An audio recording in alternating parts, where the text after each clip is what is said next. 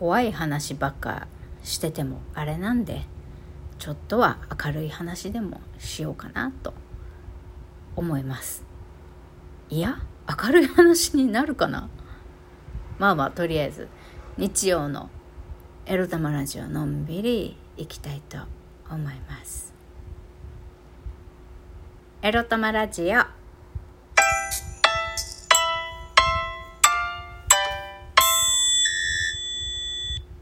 皆様おはようございます。美味しい目覚めのコーヒー飲んでますか？むくりです。この番組では借金持ち独女うつのケアをしながらニャンズたちとのんびりイチャイチャ楽しく生きております。私みくりが沖縄から日々いろいろいろいろ思うことを配信しております。髪切ってカラー入れたんです。写真をアイコン画像入れてますけどね。はい。でそれにまつわるこんなお話です。今日のテーマはこちら。イケメン美容師スカトロジスト太郎くんよさようなら。についてお話しします。別れ話です。明るい話じゃないじゃねえかよ。別れ話です。えっとまずですね。うんとあ金曜日。そうそうそう。おとついね髪切りに行ったんです。でもう念願のハイトーンヘアにしたくってあの、白髪を隠したいから、ハイトーンヘアにして、で、アイコン画像に入れてるように、右側のね、ちょっと茶ちょっとブラウン寄りのハイトーンヘアにしたかったんですよ。なんだけど、仕上がりが左側。これ現在の私みくりでございます。これ、鬼太郎じゃんっていう、グレ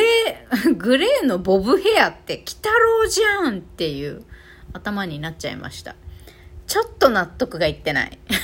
正直。だからね、ここはもうカラーシャンプーでね、カラーシャンプーのブラウンとかピンクとか、多分ブラウン、ピンク、パープルを混ぜると、私が希望していた、この、なんだ、右側の写真の色に近づくのかななんて思っています。ちなみに、まあ、右側の髪色を作るにも、私の髪、現在のね、鬼太郎ヘアを作るにも、グレー、パープル、ピンク、ちょびっと赤ブラウン。あ、赤は入ってないのかなブラウン入ってるらしいです。だから、この、この右側の理想の色に近づくために、どの色を、どれぐらいの色？量ですね。どの色をどのくらいの量で配分したらうまいこといい感じになるのか、もうそこはさ、美容師さんの職人技になっちゃうんですけれども、とりあえず、思いっきりグレーよりやんって私的には思うんですね。が納得いかないので、実のところちょっと納得いってないので、まあ紫寄りのね、白っぽい色って、ハイトーンヘアは好きっちゃ好きだけど、なんか、白髪に見えるじゃん。白髪を隠したかったのに、なんか、全部白髪みたいな。全部白髪っぽく見えるじゃん。まあ、これね、グレーヘアがおしゃれだと思ってて、グレーヘアが好きな人はいいんですけど、私は、白、なんだろうな、おしゃれなシルバーヘアとか、にはしたくはなかったんですよ。シルバーにはしたくなかった。から、ちょっと納得いかねえなと思うんですけど、でもまあね、すごいのが、その日の、まあ私が出した写真の通りにはなってないけど、その日の、その日美容室行った時の私の眉の色にはすごくマッチしてた色なんですよ。そう仕上がった時には。なんかだんだん白っぽくなっちゃってだんだんグレーが強くなってってるように感じるんだけど。グレーっていうか白身っていうか。そうだからあのなんだろう。前こんなさ写真だけ見てさ一発でさ私の眉色に合うハイトーンヘアにしちゃうところはやっぱすげえなとは思うんですけどあの美容師さんの腕としてねやはりイケメン描写それなりに腕がある方なんだなとは思うんだけどあのまあでも私の思った通りにはなってないんだけどね。もうちょっとブラウンよりもうちょっとピンクより赤みを感じる色が良かったなって思うんだけどまあでも眉色に近い色を一発で再現するっていうのはやっぱすごいよね。すごいと思うんだけど、えー、とりあえずなんだろう。えー、っとその丸ボブの形もね丸みのあるボブじゃなくって私あの今、まあ、今流行ってるっていうかもうその流行りも終わりそうなのかな。あのまっすぐなバツッとしたパッツンボブにしたいって言ってオーダーしたのに結局、ま、毛先に丸みのついたそのオーソドックスな綺麗なエレガントなボブになっちゃったんですよ。で色味もちょっと思ったのと違かったしこのバツッと切りっぱなしのストレートの切りっぱなしストレートボブにしてって言ったのに結局丸みのあるいつものボブあの無難といえば無難でも王道といえば王道誰が見ても美しいボブって言ってもらえる王道ボブにまたされたっていうのでねやっぱり技術は確かなんだろうけどやはり私の好みとこの人の美容師さんのねイケメン美容師さんの感性にズレがあるな。やっぱり私のやってほしいスタイルやってくんないなと思ったので、もう昨日で最後。もう十数年通いましたよ、この美容室には。十数年通いましたけれども、あの、もうさよならしようって決めて、この間行きました。もちろんそんな今日でさよならしますとかは言わないけど、でね、その中で美容室行って、でまあいろいろブリーチとかカラーやってもらってる間にスカトロジスト太郎くんの話が出まして私から切り出したんですねあのちょっとうまく連絡取れなくってまあドタキャンドタキャンっていうか結構1回目会うまでにも太郎くんからキャンセル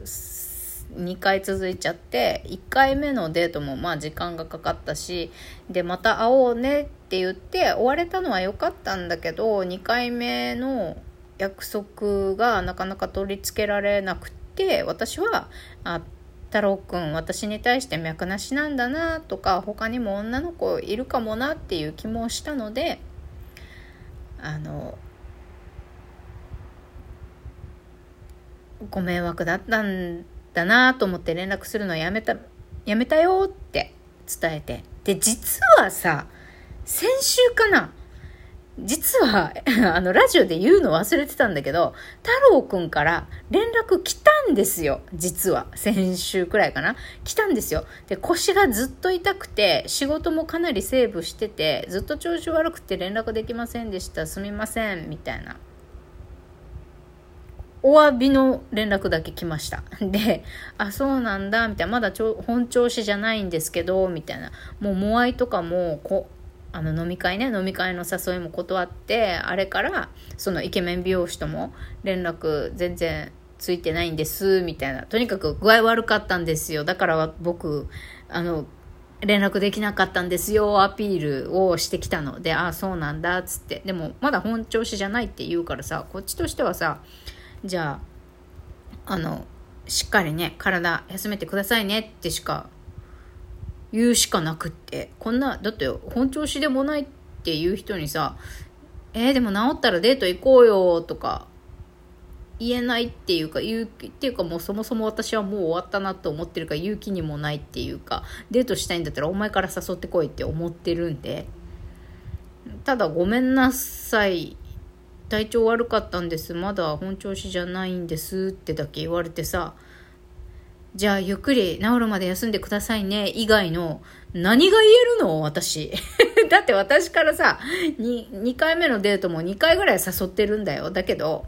まともに返事もらえなかったしもうこれ以上私やれることないじゃん。太郎次第太郎くん次第じゃん。だからもうっていうかその話もねイケメン美容師にして。いや多分もう会うことないなってと思いますけどね、太郎くん次第です。私は、やれることはやったって言って。とりあえず、私はイケメン美容師に対して、あの、良いご縁にはならないかったけど、まあ、同性として男として出会ってたら友達になれたのかなとかこういう誰かを仲介して出会うとかじゃなくって学校の同級生だったりとか職場が一緒だったりとか違う出会い方を知ってたら時間をかけてしなんか親密になれたりなんだろう友達になれたり仲良くなれたのかもしれないなとは思いますけどねっていうのでイケメン美容師からは太郎は悪いやつじゃないんですけどねって。でも、ほら、ドタキャンするとかは、私に限らず、やっぱ先輩、そのイケメン美容師とか、周りの人にも普通にするんですって。いきなり A でやるって言ったのに数分後にやっぱり B って話変えたりとか、食事行こうって言ったのにやっぱり今日食事やめましょうって言ってきたりとか。で、急に今日飲み行けますかって誘ったりとかねとにかくなんか人と時間を合わせるのが下手くそなんですってこれ下手とかなんとかある？みたいな。で多分そうやっていきなりドタキャンするのはメンタルかもって言ってました。え病んでるの？みたいな。病んでるんですか？彼。っていう、まあ、だけど一番気になったのは実はあえてなんかへへこへこしててっていうか腰が低そうに見えて実はプライドめちゃくちゃ高いし女性に対して DV 疑惑もあったよ、あいつって言ってたんで、おいおいおい、DV 疑惑があるような男を私に紹介すんじゃねえよと思って、なんだよ、私も太郎くんも事故物件だったんだと思ってさ、まあそれだったら本当親密にならなくてよかったなと思ったし、こんな男を紹介しやがってイケメン美容師と思って感性も合わないし、もうこの美容師とももうさよならでいいやと思って、まあ二人の男性と完全に切れようってさっぱりできたみくりでした。